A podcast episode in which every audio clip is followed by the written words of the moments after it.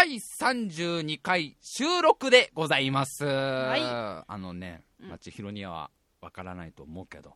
今日はちょっと男の話をしようかなと。おこれぞ男だという話をね、ちょっとしようかな。まあ、ちょ、タイマー神仏、ほら、あのだいぶ偏ったね、放送ばっかりしてきて、うん今までずっとガールズトークしかしてこなかった番組だから、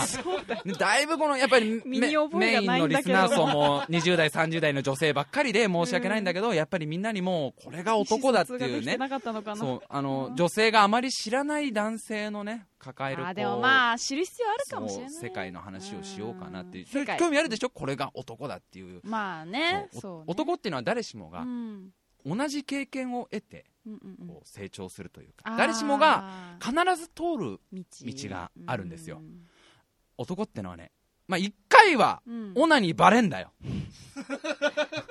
まあ一回はな。えそれ取んなきゃいけない？そのだ 誰しもでもアリストテレスも通ったし、織田信長だって通ったし、まあ、誰しもがコロコロンブスだって通ったろうよ。アメリカ大陸を見つける時の船の中でバレちゃったことあるだろうよ、やっぱり。誰しもが、やっぱり。避けられない誰しもが避けたよ。信長だって、やっぱり本能寺でちょろっと明智光秀に見られちゃったろう。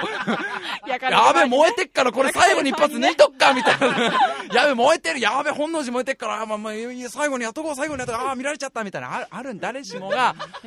誰しもが一回はあるよねっていう話で、こう割と盛り上がるわけね。で、まあ男はそう、そういう話を飲み会とかで盛り上がるんですけど、うちのね、まあ構成作家のうん関口くんでございますよ。もう一家の主、ね、大黒柱ですよ。うん奥さんもいおなじみて、可愛い可愛いお子さん。今何歳になった男のおお子さんはもういいちょうど1歳になった。うんもう今一番さ、頑張っているお父さんまあもね、男の中の男だよやっぱりあの、関口くんにもそういう話があるんだと。あるの？で、やっぱあるんだまあちょっとさっきそういう話をしてて、うんただ、ただ白井さんと、白井さん聞いてくださいと。その僕にもまあそういった話があるんですけど、それが、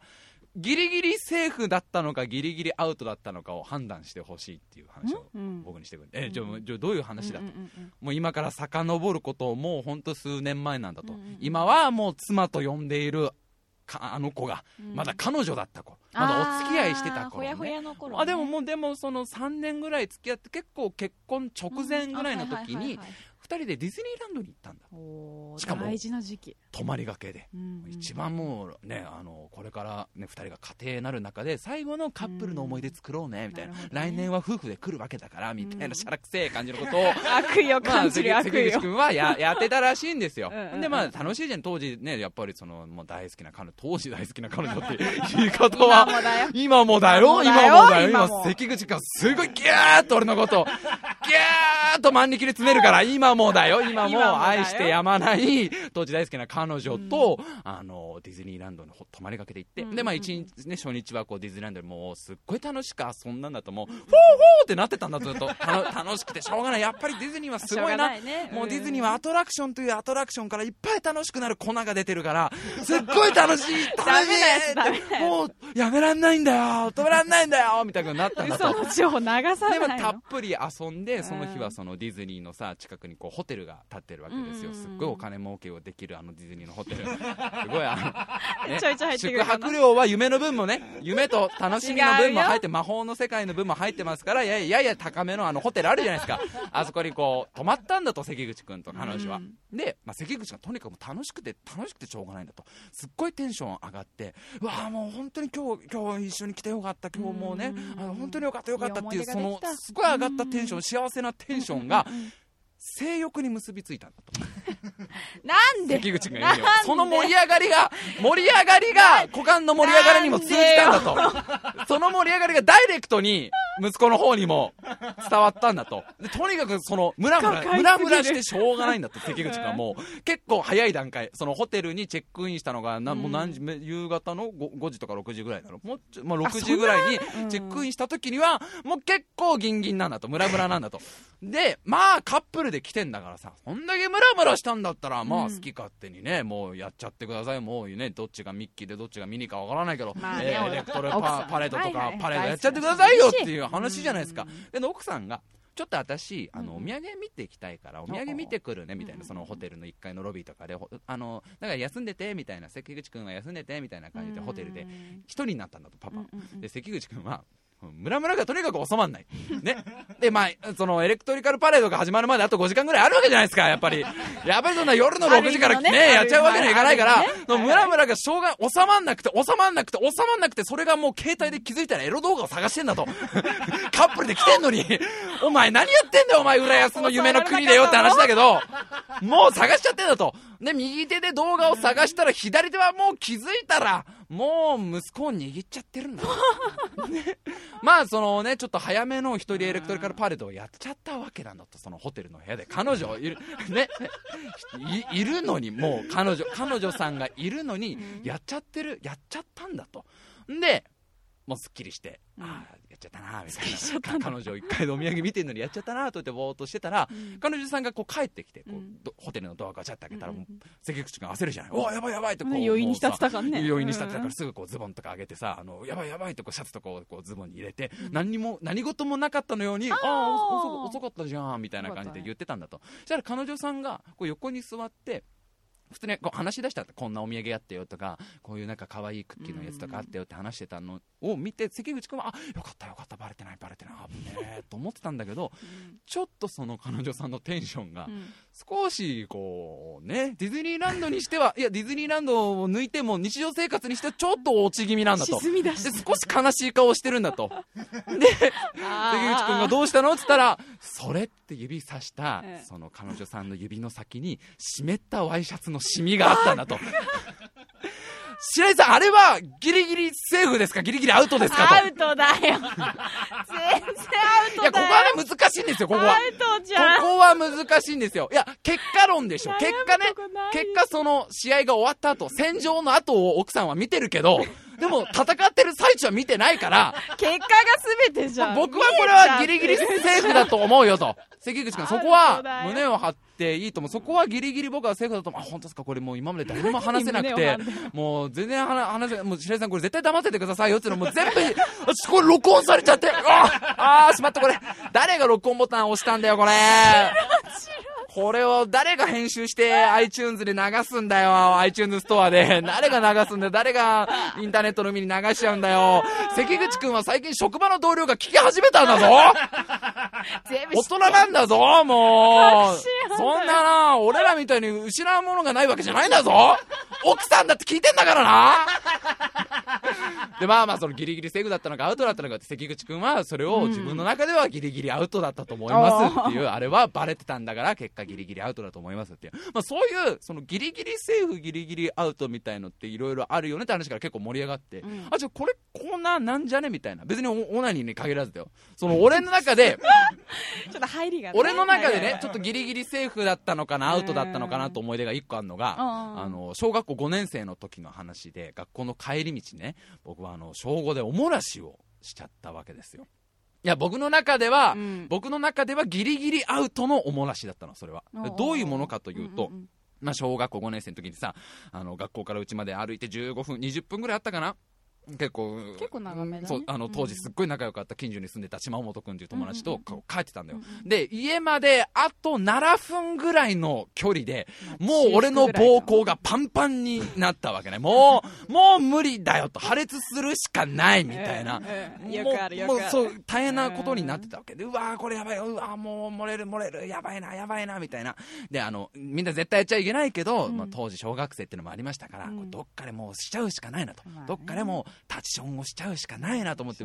探すので、あの、仲良かった島本君にも、俺はすごいおしっこしたいからさ、タッチションできそうなとこ探してっつって、で、島本君も最初は笑ってたんだけど、あんまりにも俺がもう焦ってるから、えーどっか、なんかいい、具合の木ないかな？いい具合の木ないかな？みたいな、木じゃ、木じゃない、木なんかないよ？みたいな。なんか車とか車の影とかないかな？みたいな。焦りながら、ようやくその一台車が止まってて、あの、あのトラックの裏でしてきなよっつって、こうもう俺もうパンパンだから、ありがとう島本君ってこうダッシュで走ってって、こういざこう自分がさ、じゃあもう物を出しておしっこしようと思ったら、チャックがあの布と挟まって、当時ジーパンを履いてたんだけど、うんうんそのチャックの部分がジーパンの布の部分と絡まっちゃって、なかなかこうチャックが下ろせない、あもうなんだ、言うことを聞けお前素直になれよお前バカバカバカあーってなった時に、こう、私の膀胱が、限界でございますと。白井さん、すいません。え 限界でございますね。うちの若い衆も頑張ったんですけど、えボルトが2、3本いっちゃいましてね、もうこれ以上あの、バールで締めることもできませんから、どう、すいません、みたいな感じでこう、漏れ始めちゃったわけ。うわ、漏れちゃう、漏れちゃう、うわ、漏れ始めてる、漏れ始めてる、漏れ始めてる、うわで、途中で、漏れ始めてる途中でチャックが開いて、途中で僕の息子がちょろんとこう出て、半分ぐらいはタチションの形になったっていうのがあって、まあ、だいぶ僕の中では小学校の時の悲しい思い出として、で、ねショックだ何が悲しかったっていうのは、その仲良かった島本君はそれを見て、まあ俺がもうさ、ジーパンをびっしょびしょになって帰ってくるわけだよ。そうだよねうんもうわかるわけじゃん、どういうことが起きたか。密かにねで、もう俺がすっごいへこみながら、うん島本君、島本、島本君、みたいな名前を連呼してるわけだよ。したら島本君ん白井君、それはタチションの失敗だよって言ってくれたんで、すごい優し、優しい言葉をかけてくれたわけよ。それはね、当時あだ名しらちゃんだから、うん。しらちゃん、それはね、タチションの失敗だよ。漏らしてねえよ。漏らしてねえよっていう。あれは、俺はギリギリアウトだと思うんだけど、島本君の優しさで、歴史上はギリギリセーフになってきたわけ。教科書にはギリギリセーフって書いてあるんだけど、当当事者としてはあれはギリギリアウトだろうみたいな。まあ、そういう、なんかみんなの中の、それは、そのボーダーラインみたいな、まあ、あのもういろいろあるんだな、俺、あの、その話で盛り上がった中で、パジャマでどこまでいけるみたいな話をさ、また盛り上がってさ、パジャマでどこまでいけるかな、みたいな、寝巻き姿でどこまでいけるの、ギリギリセーフアウトのラインってあるじゃん。結構、ほら、コンビニまで行っちゃうとあか。結構人によってはあるじゃない。俺なんつったって今からもう6年ぐらい前に付き合っていたうん。遠距離恋愛の彼女の見送りをパジャマで行ったことあるからね。うちから池袋駅までね。電車に乗ってね。長いんじゃない？ええ。結構。それが俺の中でセーフだって言ったらそれはアウトだっていう。じゃあ白井さんにとってギリギリアウトは何だって話だったらまあ友達の結婚式は出れねえかなっていう。観光数抑えるんだそういうそのギリギリセーフギリギリアウト、まあ、いろんなジャンルあるんじゃねみたいなあと例えば例えばじゃあ、まあ、これちょっと千尋にはまたピンとこない話で悪いけど、俺とか笠原君ぐらいのもう30手前の男も全然ギリギリアウトどころか全然アウトの俺ら笠俺とか笠原君みたいな男が自分の実の親おかんと二人っきりで生きるのはどこまでがセーフで、どこまでがアウトかみたいな。でこれすごい難しいとこで、例えば俺が中学生の時ね、俺が13歳、14歳ぐらいの頃だったらも。もう二人っきりはアウトなわけ。おかんとそんな、そう、二人っきりで、なんか声優とか行って買い物手伝ってんのはもうアウトだ声し優、もうそそれをやっぱ友達に見られちゃうのは全然アウトだったのが、もうこれぐらいの年になると、それはむしろ全然セーフじゃない。まあ親孝行だもんね。そう親孝行じゃん。で。俺とか飾る君がじゃあ実家帰ってさ、うん。そんなおかんのさ買い物とかを手伝ったらもっとちゃんとした親孝行あるんじゃないのかっていういろんな両親。で自分の中の両親と戦いながら本当の親孝行を考えてごらんよっていうね。いろいろあるんだけどまあまあたまには実家帰ったんだから親孝行しなきゃなと思っておかんなんかお米買うんだったら手伝ってやるよっつってお米を5キロ持ってくったら全然もうさむしろなんか褒められるようなことだからそれはギリアウトだったものがセーフになってたわけだけど今ギリギリおかんと二人っきりで行くのアウトだなっていうのは、俺の LINE では、なんじゃタウンなわけよ。なんじゃタウンは、なんじゃ、いや、これ難しいんだよ。軽井沢の旅行は、セーフなんだよね。おかんと二人でうん。軽井沢の旅行温は、ななんかまあ、親孝行っていうブルポジションに入るんだろうけど、なんだろう、あの、なんじゃタウン、ね、明日急におかんから電話来て、お母さんどうしてもなんじゃタウン行きたいのよ、みたいな。あんた連れてってよ、親孝行でしなさいよ、なんじゃタウン連れてって、親孝行でもおかんとなんじゃタウンはアウトなんじゃねえか、みたいな。多分そんなダメ？だなん？そういう中で一番いいポジションだなって俺は最近思うのはスカイツリーなんだよね。スカイツリーは多分誰と言っても成立するとこじゃない？別にだって好きなこと言っても成立するし、友達と言っても成立するし、いわばおかんと二人っきりで言っても、まあ、なんかこう、お親孝行のラインに救われるところだよね。夜景とかじゃなくて普通の昼とか普通に、まあ、夜景でも俺はスカイツリーなあら夜景、えー？え夜景、飾るくんが今、夜景だってそしたらなんちゃったらお前おかんと夜景見ろよ、お前。おかんがどうしても夜景見てっつったら見るんだよ。お前、散々親不孝してんだから。ねいやー、ありじゃない？俺はスカイツリーならありだな。だからどこだったら横浜ランドマークタワーだったらギリギリアウトだと思うんだよ。その、おかんとどこまでいける問題 これ結構ね、しかも世代によって違うと思うんだよね。うんこれちょっとだからあれだな、あのー聞きたいよね。だからこのコーナーを作ろうっていう話になって、ギリギリセーフ、ギリギリアウトっていうのは、まあいろんなジャンルがあるわけですよ。まあね、オナニーはどこまでギリギリセーフ、ギリギリアウトって、まあ一番最初はそこからでしたけど、まあ僕の中のこのおもらし問題であったりとか、パジャマでどこまでいけるとか、おかんと二人でどこまでいけるとか、まあいろんなギリギリセーフ、ギリギリアウト。私はここがギリギリセーフで、ここギリギリアウトでね、あの、例えば遠足のお菓子、おやつはどこまでギリギリセーフですか。俺小さい頃栗きんとんがすっごい好きでもう大好きで。幼稚園の年中の頃から栗きんとんをおやつに食べてきた男だけど小学校1年生の時にこれは持ってっちゃいけない気がするってちゃんと自分でギリギリアウトのラインをあこう引けたわけですよ。うん。そういうなんかみんないろいろあるわけじゃんギリギリセーフ自分の中のセーフアウトみたいなコーナーにしようっていうことであの久しぶりだな。コーナー2ヶ月ぶりぐらいとかになっちゃうのかなこれは。ギリギリセーフギリギリアウトコーナー。まあ第1週目はまあ一番俺が今聞きたいおかんとどこまでいける問題。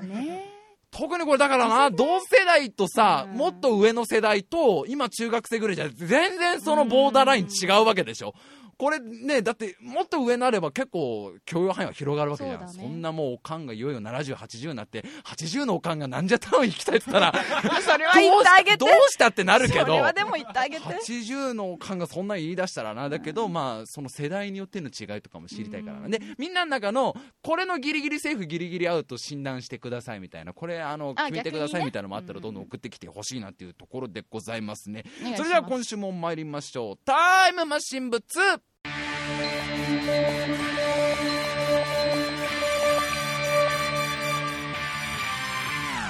Rhythm, rhythm, rhythm.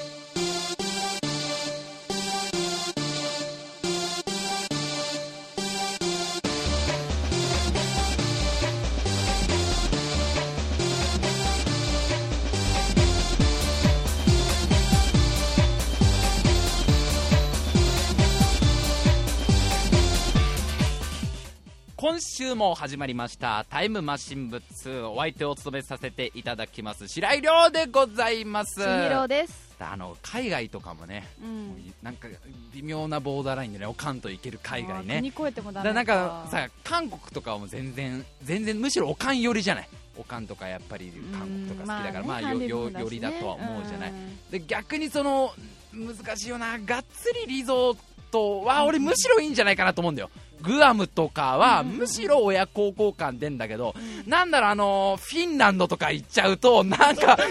かその枠を超えてる感じあこれ伝わるかな？なんだろうこのなんだろうなこうフィンランドとかいなんだろうその差は。一個一個飛び越えちゃった感じ。なんかオーストラリアはいいけどニュージーランドまで行っちゃうとみたいな。ななんか人によって多分全然違うんだけどそういう中で一番ちょうどいいのはドイツなんだよね。おかんとおかんの親孝行っていうカテゴリーでいけるのは俺ドイツだと思うんだよ。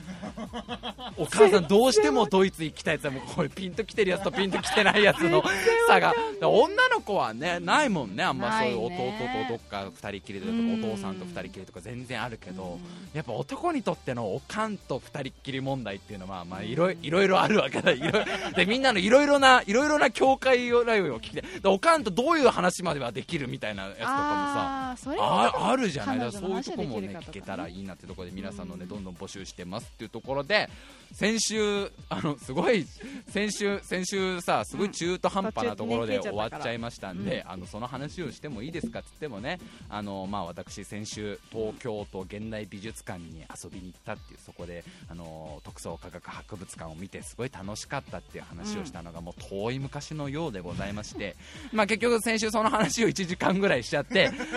その東京都現代美術館で見た話を全部できなかったんだけど、もうちょっと今から話すその東京都現代美術館の中身の話がもう俺の中ではもうなんかなもう夢だったのかなあれみたいな。ななんだろうね。あの東京都現代美術館ってある？本当に。っていうような中身だったって話を先週先週しとけばまだ俺もリアリティがあったんだけどまあすごかったっていうね、まあ、あの先週聞いてくれた人は本当にありがとうございますだけどその、ね、あの博物館科学博、うん。とね、とあの特捜科学博物館特撮博物館を見て面白かったんでその後日本とファッシ日本のファッションの未来っていう展示会も見て面白かった。でその後に俺がその現代美術館で見たのが、うんうん。常設展というねうん常設展という俺から言わせればもう幻の都みたいな意味があるんだけど 常設展っていう要はその現代美術館にずーっと置いてあるいつ行っても見れますよっていう芸術作品ですよ、うんね、例えば特撮博物館とかはその2ヶ月限定とか日本と日本のファッションの未来は4時間限定みたいなやつとかだから。あれそんえもっとやってたもっとやってたかな？もっとやってたかな？えじゃあ1日半ぐらい限定みたいな怒られるっていうの。まあいろいろな限限定でこう何ヶ月間限定でやってるのが違ってもうずーっとありますからいつ来てもいいですよっていうのがまあ常設展なんだけどそれもまあ俺は見てきたわけだよ。なんつったって僕はもうアートが大好きですからもうね。やっぱりこ心の底からアートをや愛してやまない男でございますから。ねやっぱり芸術っつったらもう俺しかいないだろうと思って常設展に入ね。入ってったわけですよ。あのね、このくだりを、このくだりをしたことを、俺は多分ね、今日後々後悔すると思う。俺は完全に、まあ、オチから言ってしまえば芸術に殺されたからね、完全に。まあ、それ常設展はさ、結構安い値段で入れるから、もうセット券みたいなとか全部セットで2000円ぐらいで見れますよって言われたから、それを買って、夕方の4時ぐらいから常設展に入ってったわけ。で、まあ、あの、まあ、先週の続きになって悪いんだけど、もうその4時の時点で、俺はその、なんていうの、特撮博物館は見れたし、ね、あの、日本のファッションの未来っていう展示会はわけがわからなすぎて、まあ、それはそれで面白かったし、うんうんまあ、正直、お腹いっぱいだよだってあーもう満足？ね、やっぱどっか行ったらさ、ラジオで喋りてえなっていうのがあるから、うんうんうん。もうこ今週のこの東京都現代美術館はぶっちゃけもう取れ高十分ですと、もうこれ正直喋りうん。喋りきれっかなみたいな気持ちだったから十分かなと思ったんだけど、まあ、ちょっと最後デザート感覚で常設展見ようと思ってね。常設展入ってったわけ、はいはいで最初の部屋が結構広い部屋でねうーんと10メートル四方もっとあったかな？でも10メートル四方ぐらいのでっかい部屋でね天井もすっごい高いところなのよ、でそこにポツンと真ん中に椅子が1個だけ置いてあるの。あえ椅子が1個だけ置いてないのかなと思ったらその椅子の横にうん。長い3メートルぐらいのパイプが左右にうん置いてあるわけ。長いパイプがうん。こうくくりつけてあるっていうか。うんでちょうどイメージするとこう椅子に座るとその真ん中の椅子に座ると、うん。そのパイプの先端が自分の耳にくっつくああななんか自分の耳がすごい大きくなったみたいな感じみたいなのをこうそれが芸術家らしい芸術らしいのね。なんか椅子に芸座っ術なの？椅子椅子に座ってそのパイプに筒に耳をこうくっつけてごらんと。したら音が聞こえるよで音がブオーってまあそうだわな空気の音がブオーってなるのって芸術でしょっていうことらしいんだけど もうあーと思うわけ。俺はあー舐めてたと。あーあーえー。でもまあなんか言いたいこともわからんでもないよ。君が言いたいことも、なんかそのね日常じゃ聞きそびれてしまうような音もこうやって拡大するとこんなにドラマチックに聞こえる的な意味をこれは多分言ってるんじゃないのかな。その割にはずっとブオーしか聞こえねえけど。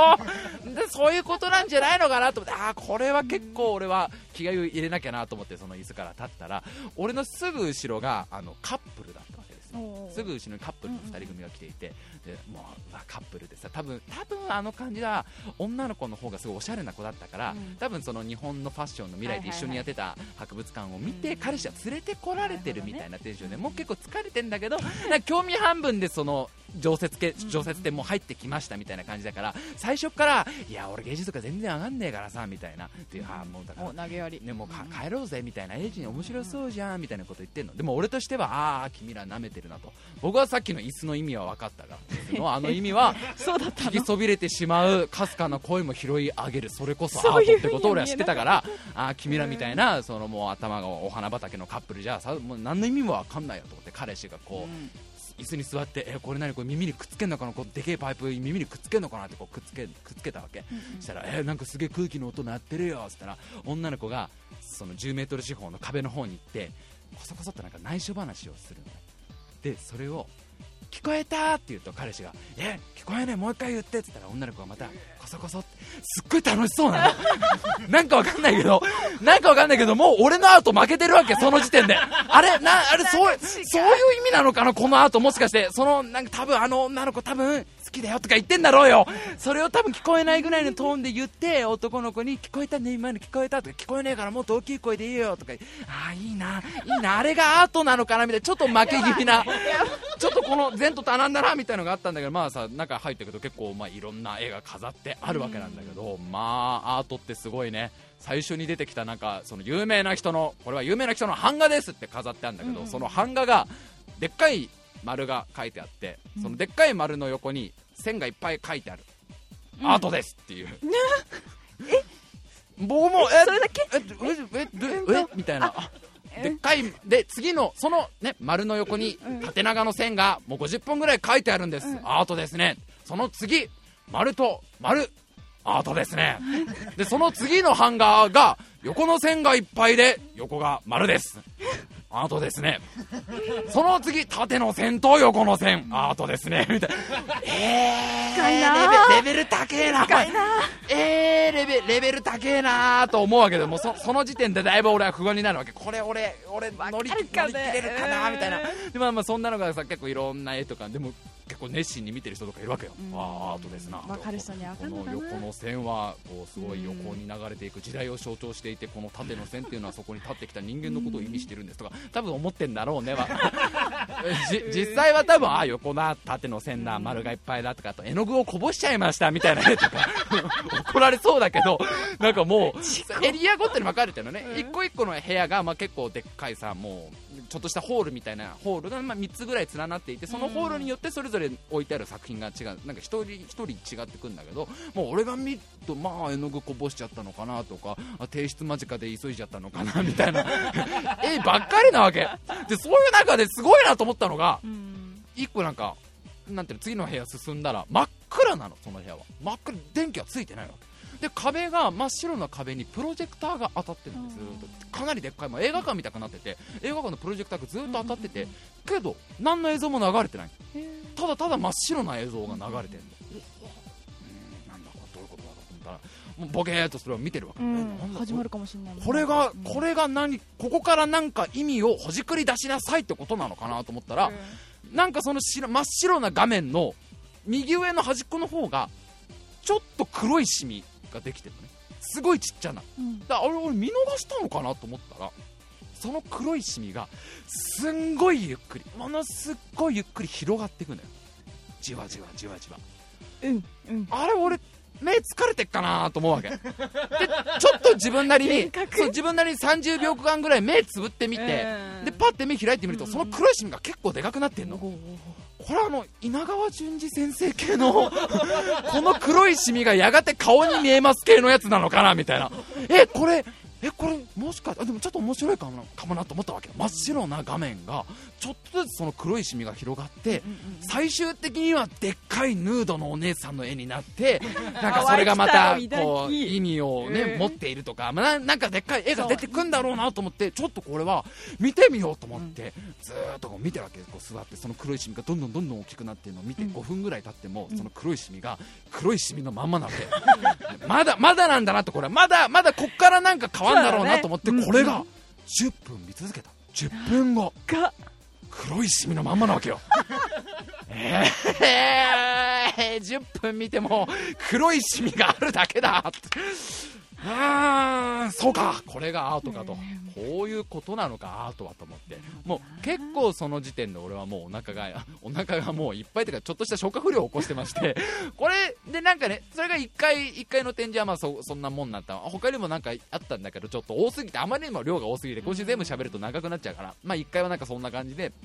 で2階にもどうやらなんか有名な人の絵がいっぱい飾ってあります、しかもそれはなんか1階は割と日本人の有名な画家さんだったんだけど2階は結構外国のいろんな人の有名な絵があるから、まあ、せっかくだからねもうちょっとお腹いっぱいでも程があるんだけど2階の絵も見てこうと思って、こう2階に進んだわけ。で最初に目に入った絵がこれすごい、まあ、アートってやっぱすごいね2階でやっと俺は芸術に目覚めたね。おーやっと分かってきた。ドンと飾ってある3枚パネルが飾ってあるうん。で1枚1枚に絵が描いてあれすごい意味があるよ。一番左のうん絵がうん全部青色なの。で真ん中が黄色なの。うん。で右が真っ赤なの。ああ。れ？あれ？って見俺もたことある感じ。あれあれ？と思うわけ。俺は頭があれ？なんだこれ？みたいな。もうそれが何にも書いてないんだよ。ただ真四角のパネルに青色と順番順番赤色と青色と黄色だ、赤色青まあでも色黄色、3色がね。これは何を意味してるんだろうと思うわけだ俺は。これはどういうことなんだろう。すごいだってね3メートル四方ぐらいのパネルが真っ赤であって真っ青であって真っ黄だからこれはタイトルを見ればうん。絶対に意味が分かるはずだすっごい多分難解なタイトルが付けられてるに違いない。そこから意味を拾え、ね拾ってみたまえ白井君ってことじゃん、多分書いてる書いてる人はちなみにエエルエルワーエルワーエルズワーステリーさんっていうアメリカの1930年代か40年代ぐらいに活躍された方だからエルズワースさんはきっと白井君うん。このタイトル見ればわかる。その絵のタイトルが赤青黄っていうタイトルなわけよ。逆にね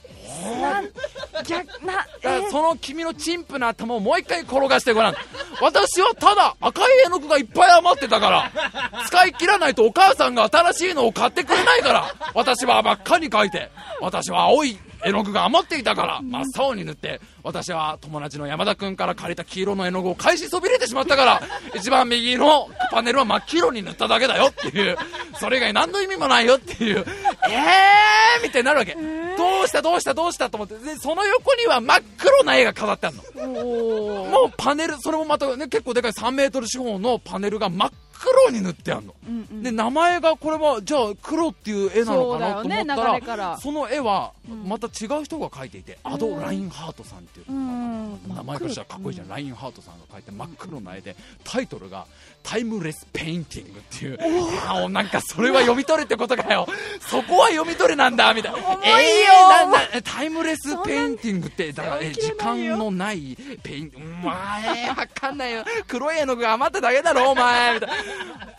でその横には真っ白な絵が飾ってあってまた違う人でそれはロバート・ライマンさんっていう人の絵で、ね、これも絶対さっきのなんかラインハートさんの真っ黒な絵見てなんか自分もこれなら描けると思ったんだろうと思ったらタイトルが「君主」っていう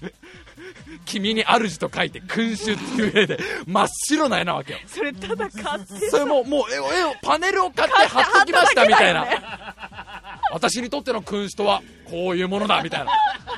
あーもう頭クラックラなわけ俺はその時点で頭頭が痛い頭が痛い頭が痛いよみたいになってんの。もうもうどれが正解か分かんないよみたいなもう。でちゃんとでもさそ横にはここれそこれはなんかなんていうの一つの時代を築いたムーブメントがあったんだとそのなんか第二次世界大戦の終わりかなんかその前ぐらいにはこういう絵画の中の主流でこういうものがあってまあ、みんな真っ黄色に塗ってみたり真っ赤に一塗ってみたりとか。でなんかそのちゃんと偉そうな解説もあってなんか作品のすごい偉そうな感じの文章が書いてあるのよ。作品の持つ意味を退けてそのものが持つ形そのものを描こうとしたみたいな。絵の具を使い切ってるだけじゃないかみたいな。なんだよもうと思ってああもう常設展はレベル高かったなと思って最後の部屋に入ったわけ。いよいよこれが最後の部屋ですよって入ったら、まあでっかいまたでっかい部屋なわけですよ。もう20メートル四方ぐらいあるようなでっかいホールみたいなところにちょいちょいとなんか写真が貼ってあってね。でその写真はでも結構綺麗な写真でなんかその荒廃とした森林の写真とかなんか農村の写真とかあやっと俺でもなんか読み取れそうなのが出てきたな、ああ綺麗な綺麗ですね。綺麗な写真ですなみたいなこうぼーっと見てたら床に木の枝がうん。100本ぐらいバーってばらまかれてるあれ？片付け忘れちゃったあののねね。に二宮金次郎さんがなんかあの ポロポロポロポロこ落っことしちゃったのかなみたいな。まあ床に結構な本数の100本ぐらいの木の枝がバーってばらまいてあるの、うんうん。えっと、あ焚き火？焚き火やんの？みたいな。え焚き火やんだったら俺俺好きだから焚き火やるよみたいな。でもそこにちゃんと札が置いてあるうん。のこれもアート作品ですっていう。リチャード・ロングさんが作りました「木」という作品ですとうーんってなるわけ。うーんだってこれは枝が転がってる。床に誰かが枝をバーンってばらまいただけだよと。もうオラもうオラ嫌だと。オラもう畑仕事は嫌だと。オラオラはオラはブルックリンに行ってパンクバンドを作るんだって。ばらまいたような。おめえおめえさはおめえさはお前はもうダメおめえさは林業を担うんだからこれからの。みたいな。やだーっつって自分でこう回収ね切った木の枝をばらまいたような枝がアートなんだと。リチャード・ロングさんの「木」という作品で触っちゃダメですって書いてあるんだ。だってすごくない？床に固定もされてないんだよ。こん何にも何にも別に貼られてるわけでも何でもない。ただただ枝がいっぱい落ちてるだけなの。本人が来てそこでってやったのかな？と思うじゃん、うん。と思うじゃん、うん。この木の作成された年びっくりですよ1976年。嘘じゃん。ええー、と思うわけ俺も。えー、もうどういうことどういうことええー、みたいな。1976年作だったらこの一体の木はどうやったの？みたいな。動いてどうやったのこれ？えそここのエリアだけあったの？ここのエリアだけ30年以上40年近く前から東京都現代美術館のあのへー2階の木の枝がばらまいてあるとこだけあったの？最初にまずリチャード・ロングさんがたまたまこう日本に来て「ウェイ!」って「ウェイヤオヤオウェイ!」みたいな。テンションでねあアイスローあウッドボーみたいな。ウッドウッドみたいな。ウッドウッドスローイングスローイングってこう枝をいっぱい投げたところがこれはアートだ。ここに東京都現代美術館を作ろうってなったのそれが拠そ点こが拠点ねみたいな。もう惨敗でしたね。結果として僕は完全にアートに殺されて勉強が足りないのかな。だからぜみんなあの常設展ねずっとやってると思うからねあの枝は多分ずっと今後もずっとあの木はあると思いますからぜひぜひ見に行ってください。というところでご視聴最後まで聞いてください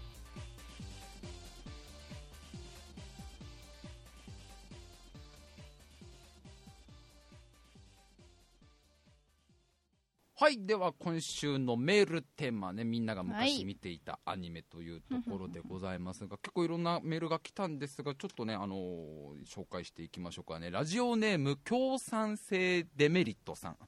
昭和仮面ライダーの中でデザイン的に空を飛ぶ緑のスカイライダーが気に入りレンタルしてみたのですがとんでもなかった記憶がありますこのスカイライダーあたりから合成が改良され、えー侵略戦闘の描写がリアルになっていきました、えーただこの秘密結社敵のね敵の秘密結社ネオショッカーの作戦がえぐいえぐい。何でも妖怪するカビをばらまく怪人はビルやビルや人を平気で溶かすし子供の目の前でゴキブリに殺される母親。うーわ教何も。うどうなのそれ？おここで子供、心折れんだろ。スカイライダーが来てくれる前に、子供の目の前でゴキブリに殺される母親ってなんだよ、これ。当時の仮面ライダーが朝にやってたのか夜に夜にやってたかわかんないけど、ここれ、こういうのを乗り越えてきたんだね、当時の子供はね。えー、テロのためだけに一般人の腰に爆弾をつけた爆弾人間。うわ、これ、呪い的なもので体から枝が伸びて木になる少年たち。ある日、突然凶暴化する母親。何これ？なんか一個だけ浮いてんのがあったけど、ま あえー何か見ててすごく怖かったというか、特にマズコンだった私にとって母親が凶暴化する話は母親に泣きついたりした思い出も。えーともあれ特撮特撮は大好き。ライダーシリーズは今も見ています。そろそろいい年じゃないのかと思う今日この頃です。仮面ライダーでも結構ね、うん。子供の頃見ても怖かったもんね。結構俺らの世代でやってたのは仮面ライダーブラックはやってあとブラック RX とかやってても、うんうんうん。普段やっぱりガンダムとか慣れてるやつにとっては結構あの怪人のデザインとかね結構あの昔の再放送の V3 仮面ライダー V3 とか見ても結構えぐいことやんだよね。トラウマになっちゃうねまあ、もともと結構ダークヒーロー的なね、側面があるからね、これでも。あの、一番見たいのは俺、ある日突然凶暴化する母親。それは、それはネオショッカーのせいなの？みたいな。それはお前んとこの、その家庭内の問題であって、果たしてそこにネオショッカーは関わってんのか、スカイライダーも一回迷うんだろうね。これ俺戦っていいのかなと。この凶暴化したおかんと俺戦っていいのかなってなったんだろうね。えー、あと、ラジオネーム、マキオラテさん。えー、この人すごい好きだったものが多いんですが、ちょっとじゃあ、ね、ざーっとごめん、ちょっと割愛させてもらうと、好きだったアニメ、えー、ランマン2分の1、ラッキーマン、マジカルタルルート君、セーラームーンあたりです。まあ、もう俺らと多分同世代だわな、割と。えー特にセーラームーンに至っては好きすぎて、画用紙でティアラを作って一人でごっこ遊び。しかも主人公のセーラームーンではなくセーラーマーキュリーをするほどでした。もちろん東米アアニメ祭りは欠かさず見ていた記憶があります。あられちゃんとドラゴンボールのコラボありましたよねっていう。嬉しかこれも俺らしか喜ばないような、また。俺セーラームーンでさう、んすごいすごいいい思い出というか、いい思い出らしいの。らしいのっていうのは、うんうん。ちょうど俺昨日、まあバンドの練習があって、そこでまあなんかこの間のラジオでさ、すげえ懐かしい話ばっかりしちゃったんだよって話で結構バンドメンバーで盛り上がって、うんうんうん。まあ同年代の連中だからね、結構、あ、そうね、シルベスター・スタローンが、すね、あシルベスター・スタローンじゃない、あの、ね、あの、スティーブン・セガールが毎週日曜日戦ってたねとか、ゴーストバーサーズ懐かしいねとか盛り上がったんだけど、そういう中で、なんかそのアニメの話にもなって、で、まああの小さい頃何見てた？って言ったら女の子がそのセーラームーン見てたって女のメンバーが言ってて、セーラームーンってでも結構流行ったじゃない。うん。で俺が妹いるわけだ俺は。5個下の。千尋と同い年の妹になるわけだな。うんうんうんうん。5個下の妹がいてまあうちの妹がセーラームーン大好きでうちの妹が幼稚園が幼稚園の年中の時にすっごいセーラームーンブームだったわけよ、うんまあ、今のねうんプリキュアブームぐらいのセーラームーンもう大流行女の子がみんな見てるみたいな感じだったわけ、でうちの妹がまだもう6歳ぐらいで全然さ物欲がなかった妹が珍しくうちのおかんにうん。すごい頼み事をするわけ、うん。どうしてもどうしてもセーラームーンのお弁当箱が欲しいみんな持ってるのと、うん。みんなクラスはみんな持ってるのに私だけ持ってないから、お母さん買ってっていうの。でもうちのお母さんすごい厳しい人だから、うん。その誕生日以外でそういうなんかおもちゃを買ってくれたりとか絶対ないわけ、うん。もう壊れるまでお弁当箱ちゃんと使いなさいって。やだやだもう私だけ仲間外れになっちゃうのって。だからお願いだからセーラームーンお弁当箱買ってって言ったらお母もさすがに折れて、まあ、しょうがない。そんなに言うんだったら、まあ、お母も察したんだろうね。女の子のさ世界はさ、まあね幼稚園ぐらいから多分そういうのがあるから。まあね、孤立するのもかわいそうだからってしょうがないわねっつってこうセーラームーンのお弁当箱を買ってあげたんだけどうん。当時やってたセーラームーンは、まあ、俺言うてもまあ当時まだ小学校4年とか34年ぐらいだからさ、割とそのアニメやってれば何でも見るしで妹がテレビ見てるからちょうど見てるわけで一緒に見てるわけ、うんうんうん当時やってたセーラームーンはセーラームーン S だったわけねで、おかんが買ってきたのは、その1個前のセーラームーン R のお弁当箱だったわけ。でも妹はめっちゃ喜んでんの。お母さんありがとう、お母さんありがとうって言ってんの。俺はすごいそれを見て不安な気持ちでもうしょうがないわけ。すんごいざわざわするわけ。あー、なんか、あー嫌な予感妹も気づいてないし、お母さんも気づいてないけど、それは違うんだよ、みたいな。でも、これ不思議な話でさ、それで妹が別に泣いて帰ってきたこともないし、うんなんかまあ、お妹はとにかくその、それからしばらくかなりずっと喜んでたから、もうそのお弁当箱を自分で洗うぐらい喜んでたから、まあ多分幼稚園でもうまくやってたんだろうね。やっと、あの、白井ちゃんも、あの、お弁当箱買ってもらったんだねってうまくやってたんだろうから、多分6歳児ぐらいはあんま関係ないんだろうね。R がつこうが S がつこうが、うんセーラームーンってほら一番最初がセーラームーン無印で、その後セーラームーン R でセーラームーン S ってやってたんだから、あんま関係ないんだろうけど、小4の男子にとってそれすごい大事なところなわけよ。時代の問題だ今やってんのが S なのにお母さん R だよ。ああそれはいじめられんじゃないかあいつ。あなんとかしてやりてえな兄ちゃんみたいな。俺だってもうこっそり修正期であの書き直してやろうかなみたいな。で俺は結構これを不安になった思い出だったのね、すごいなんかざわ心がざわついたというかなんかなんか怖いもん見ちゃったみたいな。あーなんか言い出せないしなんか俺が言う言うとなんかまた違う話になっちゃうから黙ってたんだけど、ね。それがバンドメンバーですごい好評でめっちゃいいお兄ちゃんじゃんみたいな。めっちゃ優しいお兄ちゃんじゃんみたいな。なんか違うなんかニュアンスとしては違うんで別に妹が心配ってことじゃなくてなんだろうそのわかんねえかこのこの心のざわつき。あのお母さんがニコニコしながら買ってきたわよって出した瞬間 R って見えた瞬間のああお母さんやっちゃった。お母さんやっちゃったよ。お母さんやっちゃったよ。みたいな。妹はすごい喜んでもう飛び跳ねてんだけど妹妹もお前妹喜ぶな喜ぶなよ。お前今喜んで明日泣くかもしんねえんだぞ。みたいな。なんでなもう怖い怖いっつって部屋に閉じこもっちゃう感じ。俺がないかなこういう思い出。なんか僕だけ真実を知っちゃってるみたいな。俺だけ真相を知っちゃってるみたいな。ねないかないか。それを思い出したなっていう。さあ、そういうわけでね、久しぶりコーナーができましたんでね、来週からこのギリギリセーフ、ギリギリアウトというコーナーでございますね。みんなの中のギリギリセーフ、ギリギリアウト。えー第1週目は、まあ、こっちからのお題としてお母さんと2人で行くならどこまでかというところですね、でみんなの中でもこれのギリギリセーフギリギリアウト決めてくださいみたいな。であの片っぽだけでもいいよ。ここはギリギリセーフだと思いますとかこれはもうギリギリアウトなんです。そこの境界線をみんなで楽しもうってコーナーだから露骨にアウトよりはあーそこはそだなんじゃタウンぐらいのギリギリアウト感が欲しいわけよへーあだからもっとあるかもしれないよね。そこギリギリアウトだわみたいなところを、えー募集しておりますんで、どんお願いしますどん送ってきてください。というところで、ちきろメールアドレスお願いします。はい。タイムハイフンブーツアットホットメールドット CO.jp タイムハイフンブーツアットホットメールドット CO.jp スペルは time ハイフン bu2 です。はい、皆様のメールお待ちしております。